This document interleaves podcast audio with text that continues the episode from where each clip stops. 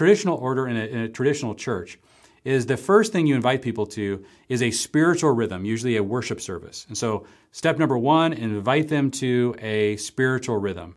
What we're going to advocate is the exact opposite. Welcome to the 1000 Houses podcast, where we encourage and equip households to make disciples in and through the home. Every episode, you'll hear interviews, teachings, and conversations around what it looks like to turn your home into a hub for mission, community, and discipleship. So today's episode was taken from one of our coaching intensives called A House for Community, where we provide households with personal coaching for how to build a community and turn your home into a hub for community relationships. So if you're interested in learning more about A Thousand Houses or checking out some of our other resources, visit 1kh.org. Let's jump into today's episode. What we're going to be advocating in these steps is a relationally centric approach. This is very important to distinguish between what happens in traditional churches that have a very events centered approach. The difference is what makes you feel like you're a part of what's happening or part of the church. In traditional churches, it's primarily those people who are regularly attending the spiritual rhythms of that community. For us, it's going to be relationships. In other words, how close are we? How interdependent are we as a body?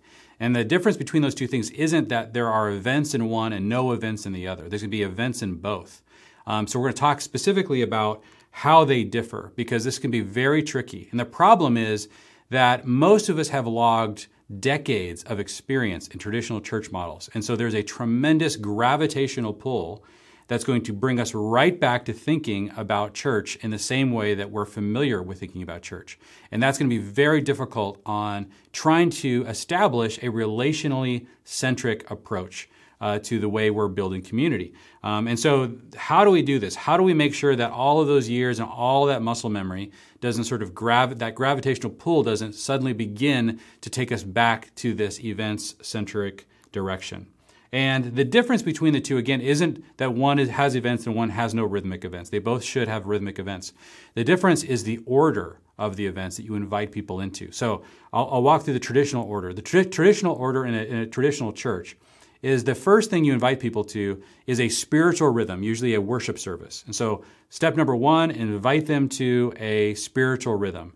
And then if they start attending that spiritual rhythm regularly, then you start to invite them into something like a, like service, serving on a on a team or into a small group. And so, step one, you invite them into a spiritual rhythm. Step two, they engage in a small group or in in a, in a service serving team. And then over time, if you really start to get to know somebody, usually in those smaller environments, you start to develop a personal relationship with them, and you start involving them in something that's more uh, uh, personal uh, rhythms. Um, so, so that's the that's the typical order. What we're going to advocate is the exact opposite, to, to turn that completely on its head.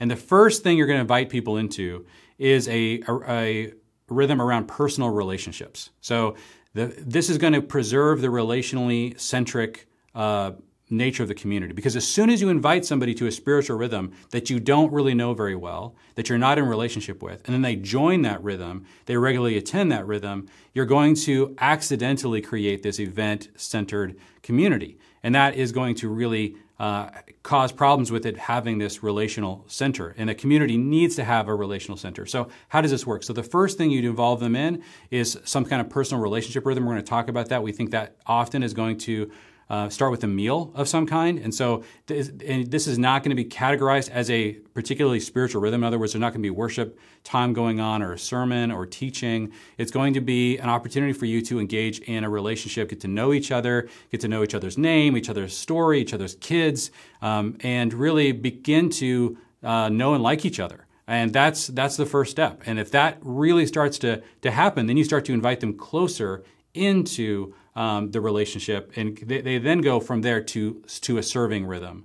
Um, or something that, that continues down that path. And the final rhythm is a spiritual rhythm, like whichever rhythm you're doing that, that involves things like teaching or worship, and we're talking about those things, that would be the final sort of uh, place that, that they would be invited into after there is a personal connection. So that everyone that is in the room when you are engaged in a spiritual rhythm, they are interconnected relationally. Um, now, that might feel very odd to the way that we think about how to go about this.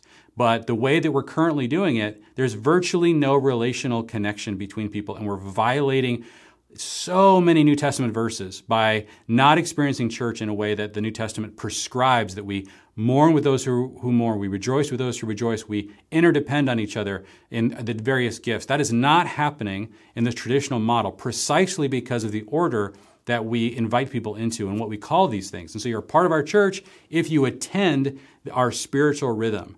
That, from the very beginning, is going to violate the whole spirit of what the New Testament is describing as the body. So we're going to talk about that, but but that that is going to be so tempting, and I've made this mistake so many times. I get so excited when I hear somebody who wants to engage in the spiritual rhythm, and I may not know them very well. I don't know their kids. I don't. We haven't developed any kind of relationship. I don't know what their gifts are. I can't really even sense much about their personality, but I can tell they really want a church experience that's smaller, and so I want to invite them to our, you know, a house gathering, and then before I know it, I, it's full of people that we see once a week or once every two weeks when we're doing a spiritual rhythm.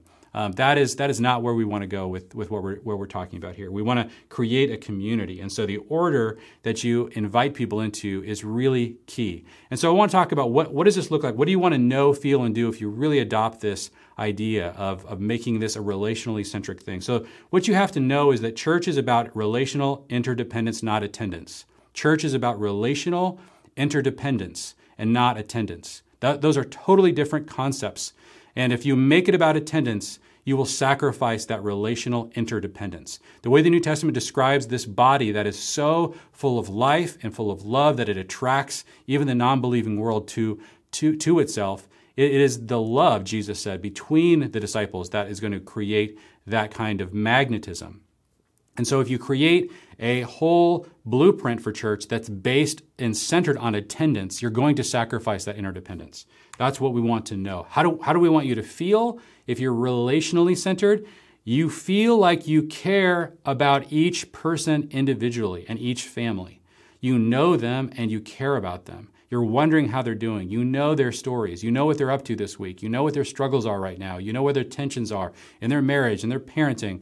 Like that is, and you feel connected to them and to what they're experiencing. That's what it's like to be in a community. And so you have to, when it starts to hit your heart, that's when you know that this is somebody that I'm beginning to experience that level of interdependence on. And so we want to create rhythms that allow for that to happen naturally. And then what do we, what do we want you to do? We want you to intentionally pursue each person. And so that means that if you are beginning to see someone come to, let's say, an open supper or some kind of rhythm that's really based on establishing personal relationships, and you start to get to know somebody and start to like them, then you want to start to pursue them like you would any other friend. Like, hey, let's hang out. Let's, like, maybe your family can come over. You know, like, I'd love to have coffee and find out what's going on in your life. Let's, you know, let's do this fun activity together. And so we'll talk more and more about that.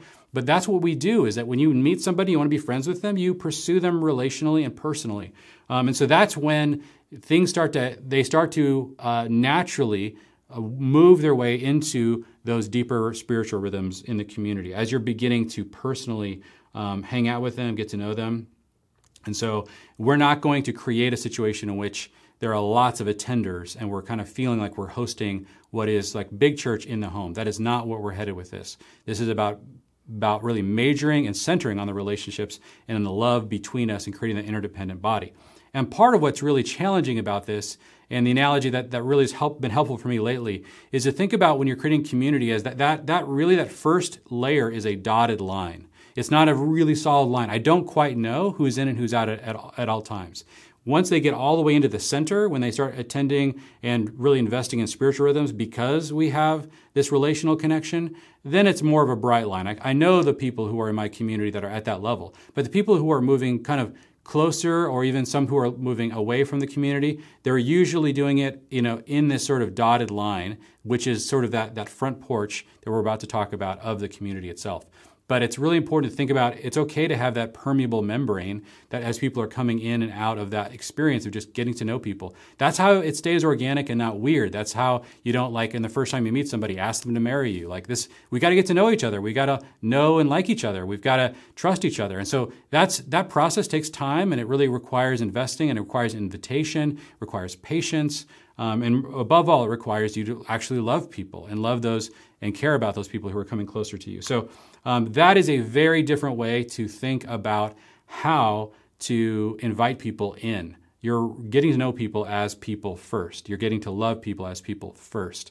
And you're providing the space for that to naturally and organically develop. And that's the purpose of these events, these early events, is to, is to just facilitate the relationship itself uh, to developing. So, how are you feeling about that? Like, how does that challenge the way that you think about going about uh, these things? Do you find yourself really affected by that gravitational pull of the, the, traditional model, really wanting to invite people into spiritual rhythms, you know, as the first thing. Um, are you comfortable with the idea of developing those relationships as the as the core and the center? Are you sure you really want to do this? I mean, this is this is kind of a moment to decide, like, is this what I want? Like, it, I, there's a lot of advantages to just creating attenders and not making the center relationships because that does require a lot of us. It requires us to be to interdepend on the body itself and really love each other. And that is what is needed is that deep love. And so how are you doing?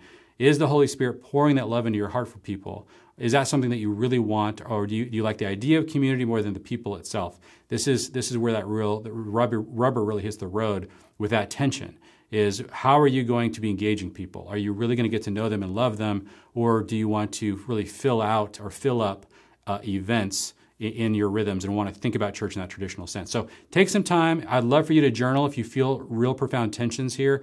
This was very challenging for me. This, this is one of the most challenging aspects. Again, I feel very institutionalized in that sense. I want to, and all of my muscle memory is really designed towards just inviting people to events. And then maybe later we'll see if we become friends and develop a personal connection. And so this has been a really challenging reversal for, for me personally, and I think for a lot of other people. Some people, this is very intuitive for them, but this, this has been challenging for me. And so if that's challenging for you, take some time, really think about what this requires. Um, and we'd love to talk more with you about how you're processing this tension during our coaching. Well, friends, thanks for listening to today's episode. If this teaching stirred something in you and you and your family are sensing any kind of calling or a pull to maybe go down this path in community, we'd love to be a resource to you as you explore this. So, if that's you, we want to invite you to join our coaching intensive called A House for Community where we're going to combine online content and personal coaching for you to provide you with the teaching and the tools and definitely the encouragement that you're going to need to see your home become a house for healthy kingdom relationships. For more information and to apply for this coaching intensive, go to 1kh.org slash community coaching. We'll see you guys for the next episode.